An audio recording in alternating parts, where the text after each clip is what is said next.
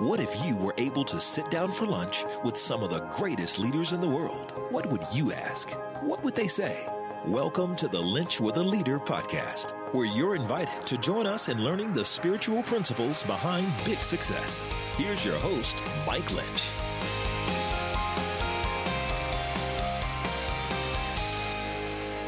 What's it mean to be at the top of your game? What's it mean that while you're at the top of your game, you are always learning? Well, that's what we're going to talk about today on this episode of Lynch with a Leader. Man, thank you so much for joining me. If I've never met you before, my name is Mike Lynch, and it is my honor to be on this leadership journey with you as we're seeking to be the leaders that we were created to be in the spaces and the places that God has put us. You know, I can't say thank you enough to each of you that have paused, hit pause, gone and left a rating or review. Man, they have been coming in and it has meant so much. The last one said Mike does an amazing job of exploring the connection between effective leadership and faith with some fantastic leaders. Good leaders understand the importance of leading people with purpose and passion, and Lynch with a Leader is all about it thank you so much for that five star rating and that review. It truly does mean the world. Well, today on episode 151, we get to dive in with one of the brightest young coaches in the market right now. And it's Coach Molly Miller at Grand Canyon University. Molly has energy, Molly has fire, and Coach Miller is making a mark on NCAA basketball. She serves right now as the head coach of uh, Grand Canyon University, following her six seasons at her alma mater, Drury University, where she took over as the Lopes head coach after amassing an incredible record of 180 and 17, including a stunning 67 and 1 mark over her last two years in Springfield. Her first two years at Grand Canyon, she's led the Lopes to a record of 39 and 15. She is a winner from the word go. And what I love about Coach Miller is her passion not only for the the young ladies that she leads, but for her Lord that she serves. And she is an absolute blessing. I don't know what sport you coach in. I don't know what business you lead, but today we're going to talk about how, as a leader, you're always a learner. So I want you to pull up a chair and I want you to listen in to my conversation with head coach Molly Miller. Well, Coach Miller, thank you so much for joining in this episode of Lynch with the Leader. It is an honor to have you. Thank you for having me. This is exciting. It, it, kind of gives me a little taste of season and the hustle and the bustle and the podcast and learning and sharing. So um, I'm anxious for everything to start. You know, it's funny you said learning, and, and I want to tag that, and then we're going to dive into some stories here you seem like somebody who's constantly learning. I've listened to so many of your interviews read so much articles about you. What is it about learning, whether it's the game of basketball or leadership or life? What is it about learning that excites you?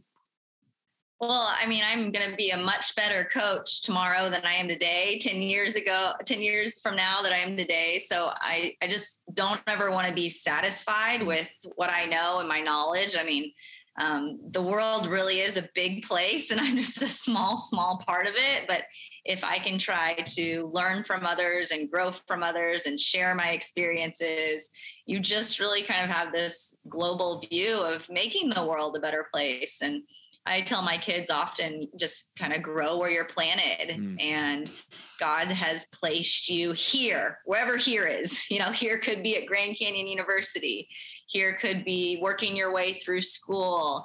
Here could be you know on the on the front lines in, in a medical um, field. So i think wherever god has placed you you're in the perfect position to do his will. Mm. so that's kind of the grow where you're planted mentality and we've all heard the grass isn't always greener. It's yep. greener where you water it. That's a good old adage. So yep. we're kind of thinking as, you know, how do we grow? How do we learn where we're planted? How do we share? So I'm always wanting to learn more and more and more. And then I'm also wanting to help others to where maybe I was a, in a position, you know, 10 years ago when I was just getting into coaching and just starting this gig. I wanted to pick everyone's brain and I wanted people to be available for me. So I've got to do that that same service um, for my colleagues and my peers. So I'll often do a lot of clinics and I'll, I'll put my heart and soul into those and podcasts like this one or just be open and available because I think it's really important to share that knowledge. That's really good. And, you know, I hear that in your teaching and I hear that in your interviews that it's not just about arriving, but it is about learning and continuing to grow, but passing it back off. Because I heard a guy ask you one time, you're willing to pretty much share a lot of your secrets of, mm-hmm. of what makes your defense unique or your press, all the things about it. And your response was, well, I mean, it, it's out there, it's on film. So that yeah. says a lot about you. It really does say a lot about you and your heart. You've had an incredible career, coach. You from your playing days, uh, your incredible record in high school and college of 219 wins, 32 losses um, as a coach. You you have won at every level, whether you're playing, whether it's at D2, now you're Division One. When little Molly Carter was growing up in Springfield, Missouri, did you ever dream your life would end up like it's ending up? No, and, and that's what's so fun about life. You have no idea the twists and turns. You have a vision, and I think you know sometimes God says, "Nope, that's not what I have in store for you." And you have to accept and and take it a day by at a time. And um, my mom has a, a, great saying that she used you know don't die a thousand deaths in this mm. life you know don't worry and don't be anxious there's a plan and you can you have a lot of control but also don't don't live life in fear and, and anxiety and i think that's something as i've i've been pretty lucky to find the right fits for me and have really great experiences, whether it was as a player or as a coach starting out coaching at my alma mater. What a blessing that was and then finding a place like Grand Canyon who is really supportive of my vision for a program. So you take all those things and you know not every day is going to be perfect, but that's where you really learn from some of the adversity that comes with jobs or a student athlete, um, whatever it may be. I think it's got to be a tool for learning. And I've uh, every stop along the way, like I said, I'm super competitive and I want to win. And we've been in a place to do that, but it hasn't been easy. So I think something that keeps me grounded often is the work um, that it requires. And I embrace that and I, and I enjoy it. What did your, you mentioned your mom, what did your parents do right with you while you were growing up? So you're becoming a great basketball player. What did your parents do well that other parents could learn from? You know, I, to me, I think of they were the model behavior. You know, you're always going to look and see how your parents are acting, reacting, handle situations. And that is how you're going to act, react, and handle mm. situations. So I just think the lesson learned how they lived out their life for me is powerful. Um, I I know that they're very honest, hardworking people. So that's something that I saw every single day. Um, and I felt a lot of love growing up, love from my parents. And um, that's important, I think, in in your young and formidable years to feel that love. And coaching's coaching parallels parenting yeah. a little bit. Yeah. I became a better coach when I was a became a parent because there's there's definitely some tough love and discipline involved. Um, but there's a lot of support and a lot of hugs and and tears and laughs and joy and all the above. So I was very fortunate um, as a as a child growing up just to have great examples. You know, it's you never want to be in a situation do do as I say, not as I do. You know, I saw both. I saw yep. both. Saw the action and the words kind of align. So um, my dad is pretty competitive. He played every sport under the moon, and he was smart with me as a kid. He used the old reverse psychology trick, you know, to, Molly, don't worry about your left-handed layup, you know, and I was about 10 years old you're not you're not strong enough that'll come when you get stronger and you get older and um, you'll figure it out it'll be okay but you might just not be there you right now so i marched right out to the driveway to the basketball hoop and worked on my left-handed layup till about dark that night just to prove him wrong so that is so good you know, make it a game too. I think yeah. he probably knew what he was doing. Oh yeah, he was reverse. Side. He was he was inside going, "Oh yeah, she bit, she bit, yep. she did it." Yeah. You know, and then my freshman year in high school, he was like, "All right, all the kids, if you guys graduate valedictorian of your class." and we'll give you a budget, but you can pick out the car you want to take to college, you know? And so that was the big carrot that he dangled in front of us. So four years later, I was driving my little Acura MDX um, with a valedictorian star on my my cap. So that's it's it's fun, you know. I just remember those things and the influence your parents have uh, growing up, and now in adulthood, I, I think I'm a lot like them. That's so funny. You know, uh, Clint Eastwood said low motivation is better than no motivation. So your dad really did know what he was doing to get you motivated. So mm-hmm. you you graduate high school, you go off to play at Drury, and I've heard you say you're five six, right? Yeah. So you're you're the height of my wife. That's uh, generous, probably. I mean. yeah. well, listen, who's measuring now? Who's measuring now? What was the staple of your game? What was it that made you so fierce and a great competitor? What would you say? Well, I you had to earn your keep somehow on the court because I wanted to play, and so I just really the effort on the court. and I, my motor was something that mm. never quit, and you know, coaches love that when you've got a kid that's going all out all the time. And then defensively, you know, that's where I earned my keep. I was, like I said, my five six stature. I was a little ankle biter, so I just got after it defensively, took charge, diving on the. I would guard the best player a lot of times, and I had a lot of pride in that. So yeah, I, I wasn't a great shooter by any means. Um, I could score it a little bit, was aggressive pretty quick, but defensively, like lockdown mentality was my mode all the time. So that's where I really earned my stripes on the defensive end and um, had a lot of success just buying into that side of the ball. So now as a coach, you can imagine what we're doing about 75% of the time in practice. yep. So, you know, and you end you end your playing career with a 221 and 27 record third team All American, finished top three in program history for points, assists, and steals. But yet you left basketball and got out of it for a few years. You were going a whole nother direction. Tell me a little bit about that. Yeah, it was, you know, I thought my father was a counselor and um, so he worked at the school and i honestly in my mind i love the sport I had a very high basketball IQ. I was kind of the the leader on the court as a point guard, but coaching never really entered my mind. I I, mm. I kind of wanted to be in the marketing and out, you know, wheeling and dealing and PR. That's kind of where I'm. A, I love people, building relationships. My sister went the opposite direction. She's she's really a good relationship builder, but she's an accountant. So yeah, yeah. You know, so I thought, you know, maybe to stay in coaching, you'd have to get your teaching degree and then teach, you know, seventh grade science. And, you know, I wanted to be out, you know, I wanted yep. to be selling something or doing something. And so I just, I didn't end up getting any sort of teaching certificate. So I thought kind of coaching was out of the question for me. I got my MBA.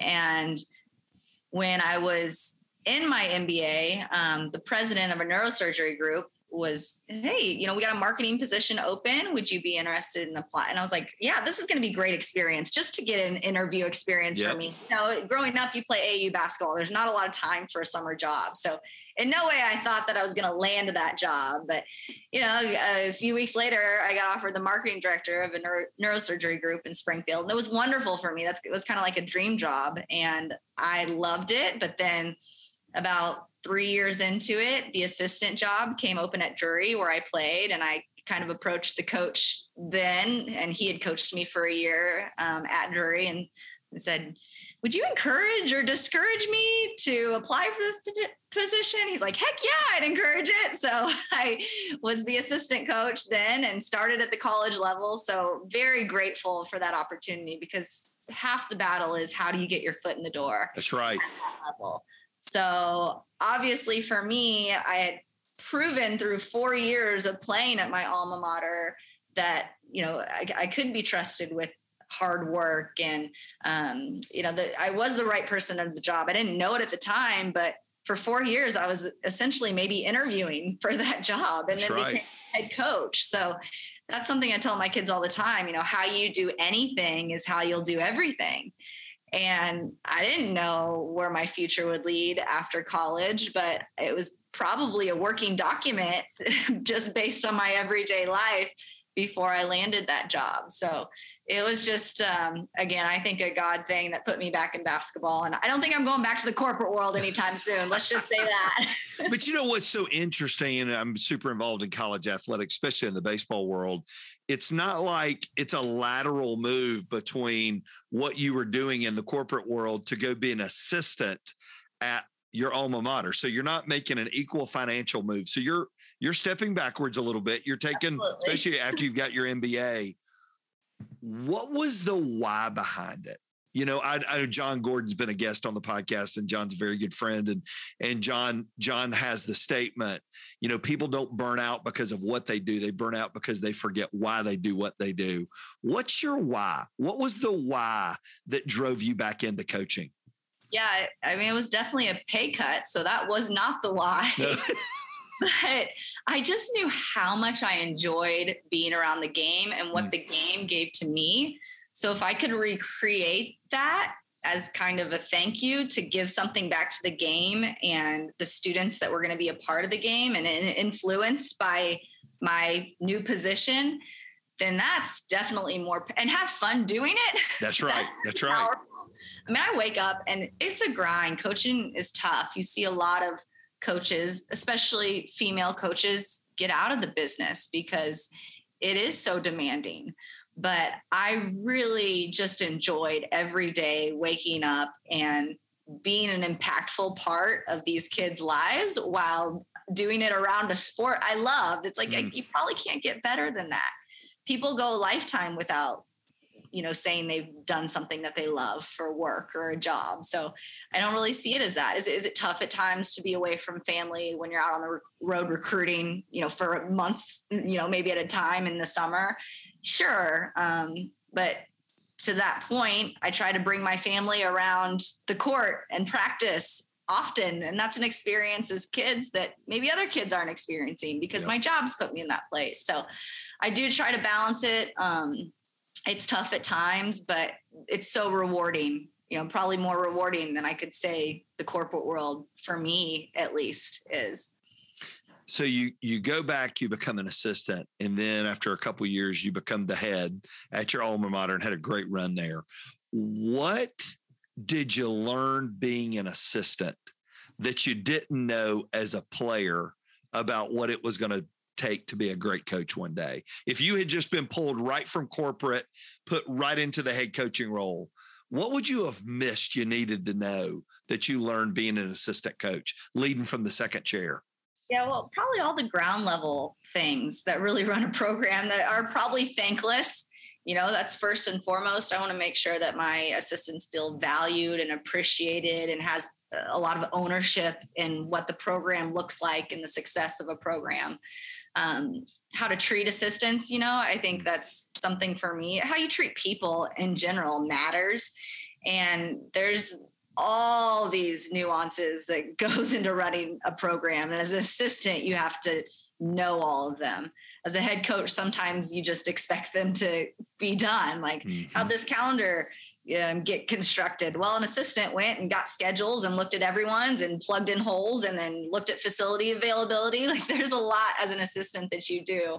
Um, it's definitely appreciated within the program. So for me, that's that was the biggest thing is just getting that ground level experience. I dabbled in a lot as an assistant. So you just grow that knowledge and you're able to understand what it takes to, to run a program. Yeah. So when you when you think about coach being a leader, being being somebody that these girls have they got a role model to look up to and they have a person that they get but you still have to lead the program. How do you how do you grow as a leader? How are you learning? You didn't you didn't just learn and get leadership by osmosis.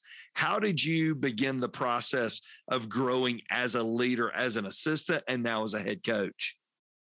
It's definitely a process. I mean i think as an assistant probably grinded too much and i kind of wanted to put up this this front as you know i'm your coach first and foremost you know i need that respect because i was a little close in age, you know, and I, I didn't, I, I wanted to set kind of that boundary. Now I'm probably even more a little bit lax in the terms of, you know, forming relationships outside the, the coach role. I do not want an invisible sign, you know, following me around that says head coach, do not approach. Yeah. You know, I don't, I don't want that. Um, so just outside the court stuff, how I, how I learn and how I lead, I'm, I'm very much of the belief that I can't be this coach that coaches everyone the same way. Mm.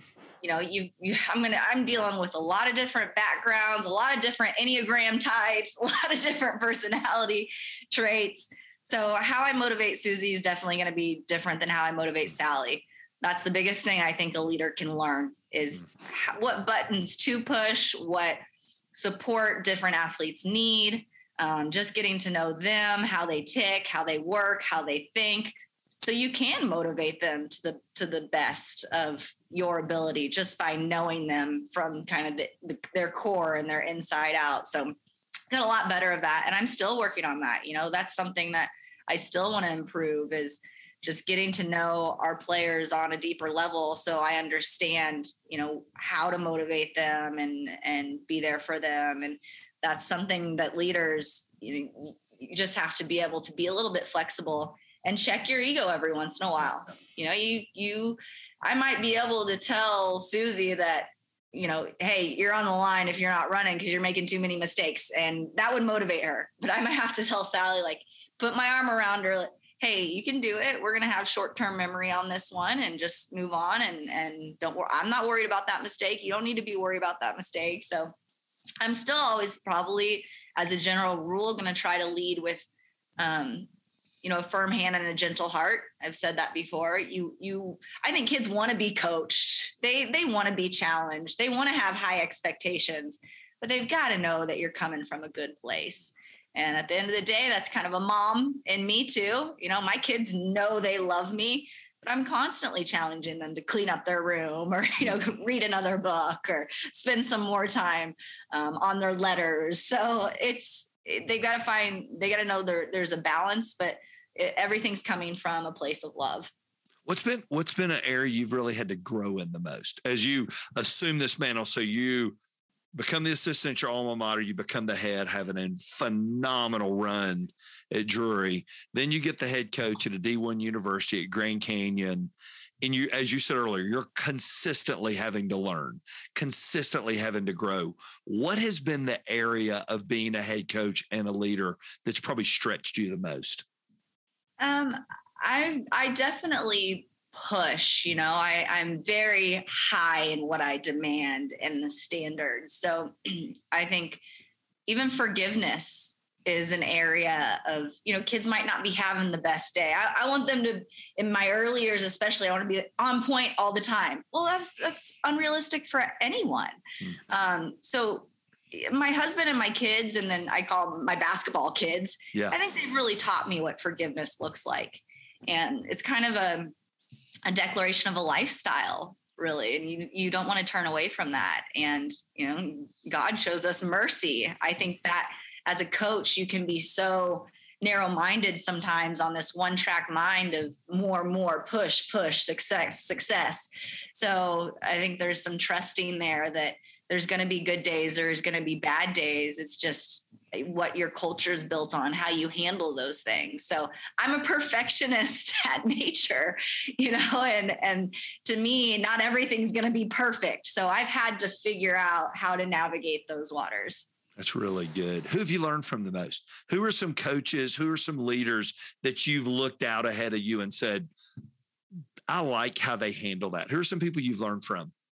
Yeah, I, I was so fortunate to be coached by Nyla Milleson. She was the architect of the program at Drury University. So there was not a um, basketball program there for very long before I decided to commit and play. I think it had been in existence about four years before I decided to go there. So she built something from the ground up, but did it the right way. So I always admired how she, you know, it wasn't going to be, it, it, was kind of instant success for her because I think she did it the right way. But um, she just led with this motherly instinct that I appreciated. Um, you know, she, she, was one to come up and give you a great big hug. Um, but she'd chew your butt too. But you didn't mm-hmm. take that personally because she was hugging you at the end of the game. So I learned a lot from Nyla. And even to this day, when she went on to coach at Missouri State and just recently George Mason, it's funny for her, it came full circles. She's the AD at Drury now, where she wow. started the basketball program. Now she's in charge. So um, I still call her. She's on speed dial, and we've got a great relationship. But the relationship's changed over time. You know, at one yeah. point she was my coach. Now she's my mentor and my peer, and I, we're bouncing ideas off of each other. So I love that in coaching. I see how it came full circle. I haven't quite got that. It, you know, I I'm watching kids now get jobs. I've I've got one kid that I coach at Drury. Now she's um, an ops person and she started as a GA. So now I'm starting to see it, but it's kind of fun as you grow and kind of age in this profession. Right. How your branches and your networking extends, and a lot of it's from your former players. It'll it, that'll be the part that you will love the most as you get older is seeing and I, I, can only imagine how she feels when your number rings up even though you may feel like, oh my gosh, I hate to call her again. It, it, the satisfaction that goes, she's turned out so well, you know. And there's a, I did a wedding this past weekend for, it was the first wedding I've done of a child that of a couple that I married 25 years ago. And I'm standing there and there's the dad bringing his daughter down the aisle. And I remember when he was waiting on his bride who's now the mother of the bride and it's just this full circle and you're like well this is why you do it though. It's the you know you're in the people business you're not in the basketball business you're in the people business and that's a really that's a really cool answer. You know part of what you do is working with athletes part of what you do is is now becoming a you said they're my i'm uh, they're my kids they're my basketball kids. If you could set every high school parent down and you're recruiting these kids, what would you tell them about failure and letting their kids fail that will help their kids later? What would you say? Yeah, I mean, you pro- let them let them fail. Um, I think there's so much pressure on these kids with these exposure events. Um, you kind of lose sight of the goal in the first place, which was play a game you love you know the goal is not to have as many college coaches notice you and get exposed and get fill the shoebox up with as many scholarship offers as you can. That's a byproduct of playing the game. And if you work hard enough and you're invested and it's a positive experience for you then that stuff will come. Like you'll be noticed by coaches. And if you have the skill level you'll be able to play in college on a scholarship, but you can't lose sight of really hopefully why they started at five years old and they said, I want to do that again. You know, when's basketball practice? And so I think really good coaches can and parents can extend that love for the game and help funnel and, and foster appropriate growth that's not as as pressured because when they come to college then and, and they might not be the best one on the team because right. they're playing with a bunch of different kids that were the best one on their team. How do they handle that? What does that look like?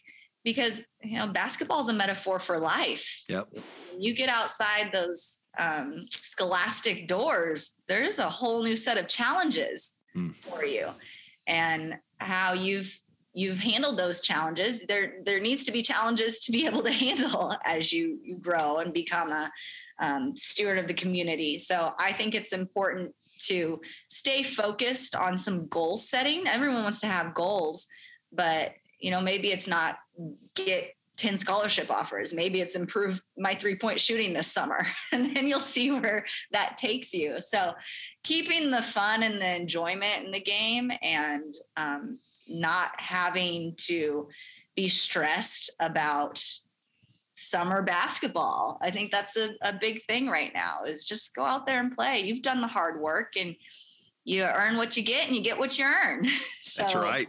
Spoken like a coach. Spoken. That was a very, very nice answer there. you know, I've heard you talk to a lot, coach, about culture and camaraderie. How important. So you've got these it's perfect example. This week all these girls are coming in. They're meshing in with a group of girls who are returning from last year. As a leader how do you begin to build culture? And how do you begin to build camaraderie knowing there's only so much you can do to make that happen? What would you say yeah, I, I, think you have to, during the recruiting process, that's what's really important for me because I've probably passed on some kids that were good enough to play on our program, but would not enhance our culture. Mm-hmm. Um, and I have a responsibility to the kids that are already here to that's make right. sure I'm bringing in like minded people. I mean, those are my kiddos. I want to protect them in a sense. So I always revert back to you know can they play basketball? Sure that is that going to be a requirement? You know are they are they doing um, the work in the classroom necessary? Sure that's going to be a, a requirement but are they going to be able to enhance our culture? Are they good human beings that are going to be on the same page of our current kids or kids that we're bringing in. So I think that happens getting to know them through the recruiting process. And I'm a head coach that's very involved in the recruiting process, but I'm also a head coach that's slow to offer. And the method behind that madness is just making sure that it's going to be a good fit. So I feel like I, I'm, I'm, you know, checking the boxes for the recruit because they want it to be a good fit, but I'm also checking the boxes for my my program because culture is tricky. It's it's a hard thing to establish, but it's even harder to maintain because you get maybe one bad apple that can ruin the bunch, and you're starting from ground zero. Um, I've just been so enthusiastic with the these first couple days of our kids getting on campus. I mean, six of them here were last night. Six of them were here before 9 a.m. today, and we're not even starting, you know, workouts yet. They're just anxious and chomping at the bit, and they see that, and they and they see, you know, what it takes, and then their teammates see that, and they join in, and it's a fun trickle down effect. But I also think when you're kind of living your lifestyle, and I'm probably going to revert back to the beginning of this podcast what does the model behavior look like? Right. you know for for me and, and what my parents taught me i've got to be a good example for these kids you know? I, if i'm going to ask them to hold standards at a certain level i've got to hold myself to those same standards. So i think it definitely starts at the top. We've got a great group. Our assistants are phenomenal. Our support staff is so good. So that's something the touch points that the kids get early on um, with strength and conditioning, with the trainers, with the academic team coordinator, with the nutritionist. That all plays a big part into culture. So you want people surrounding you who have the same vision that you do for your program. Throughout all your interviews, everything I've read about you, following you on Twitter, your faith is huge to you. And I and, and, I don't think you're a coach who just says, Well, I go to church and I'm a Christian. I was at a baseball hosting a baseball conference a few years ago and a coach at Dallas Baptist, Coach Heefner, he he said, I'm a kingdom coach. I'm building, I'm not just a Christian baseball coach, I'm a kingdom coach. How huge is your faith, not just to you, but to how you coach? What would you say? Well, I, I think faith based coaches and faith based leaders can help be solutions and be a part of kind of that that grace and the the healing that the world needs right now um you know i i i I coach a team that's multiracial, different ethnicities, different backgrounds. That's what the community, the church should look like. That's right. That's right. And we're wearing the same uniform on the same team, you know, cheering each other on, setting these goals together, um, coming together as a unit, but all different backgrounds. Like that's what the community should look like. So I think that um, we play together, we work together, we live together, kind of modeling those behaviors of Christ right here, and then spreading our wings to model that for everyone else. I've been in a put in a position to do that. How lucky am I to get to relate and um, build relationships with these kids that come from all parts of the country, different backgrounds. There's a, a, tremendous amount of damage that have been done in our communities recently. And um, I think if we can come together and show them what it should look like, mm. that's a powerful thing um, that God has connected us to do. And so I think it's important to, I've, I've used it a lot of times, it kind of be that model behavior for people to look at. And you do have a little bit of an extra platform that you can use. Um, and so we're going to use it in a way to teach, learn, understand. And hopefully, when there's some hardships in our communities and in the country we're in, we can kind of be spotlighted as this is what it looks like to come together and unite. And they're not the same. They don't look the same. They don't act the same. They don't talk the same. They don't have the same ideas. They came from different backgrounds, but look at them uniting. So. You know, there's a verse in, in the New Testament. It said, and David served his purpose in his generation, and then he was gone. Then he died. When God knit Molly together long ago and he put you together, what do you think was the purpose he created you for? What do you think when he knit you together so uniquely and he made you five, six and not six four and he gave you the passion and the grit and all those little intrinsics and the mom and dad that he did? What do you think was the purpose he created you for? Well um, hindsight will probably probably be 2020 hopefully when i'm looking at my life in heaven someday. But i right now i believe you know in, in my 30s um, and I, I do think it's a working document so i think it'll change the older i get my purpose and and how my my knitting and my fibers change and grow as i grow. But really my, my mom says too she's you know it's wonderful to get out and give and give to the community and um, donate like all those things we've kind of been brought up and taught to do and give back. But the one thing you can do for this world is raise your children right?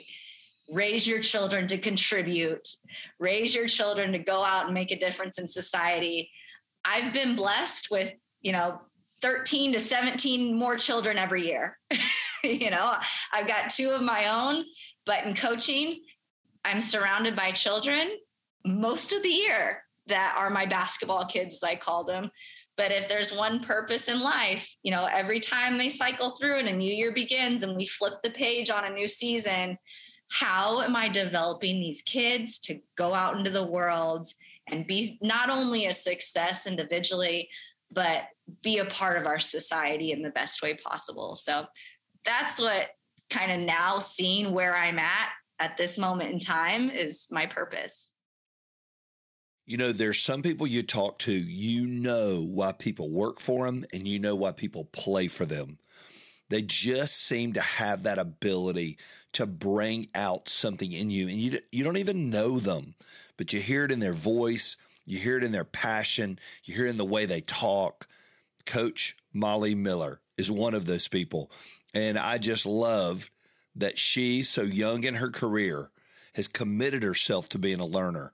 And I'm telling you, we're going to remember this name because she is going to continue to do great things in the women's basketball world, making a difference, not only on the court, but off the court. Thank you so much, Coach Miller, for joining on this episode of Lunch with a Leader. Well, our next episode, we get to sit down with a pastor, an author, a leader of leaders, Steve Carter. Steve's newest book, The Thing Beneath the Thing, is what we're going to talk about. But I'm going to tell you his background, um, his pastoring some incredible churches, his time at Willow Creek, and just the way that he is using his life to make a difference in leaders' lives. I think you're going to be inspired and you're going to enjoy talking about the thing beneath the thing. And man, get a chance listen to his podcast Craft and Character. It's it's for pastors so if you're listening and your pastor is always looking to be a learner, it is a great podcast for them to avail themselves to. Once again, thanks for joining me today. If you do get a second, go leave a rating and review. And I can't wait to see you again as we talk to Steve Carter. And boy, we learn a little bit more about life and leadership. Go have a great day, everybody. Thank you for listening to the Lunch with a Leader podcast with your host, Mike Lynch. If you enjoyed this episode, you can help more people hear it by subscribing and leaving a review wherever you may be listening. For full episode notes and more spiritual leadership resources, visit MikeLynch.com.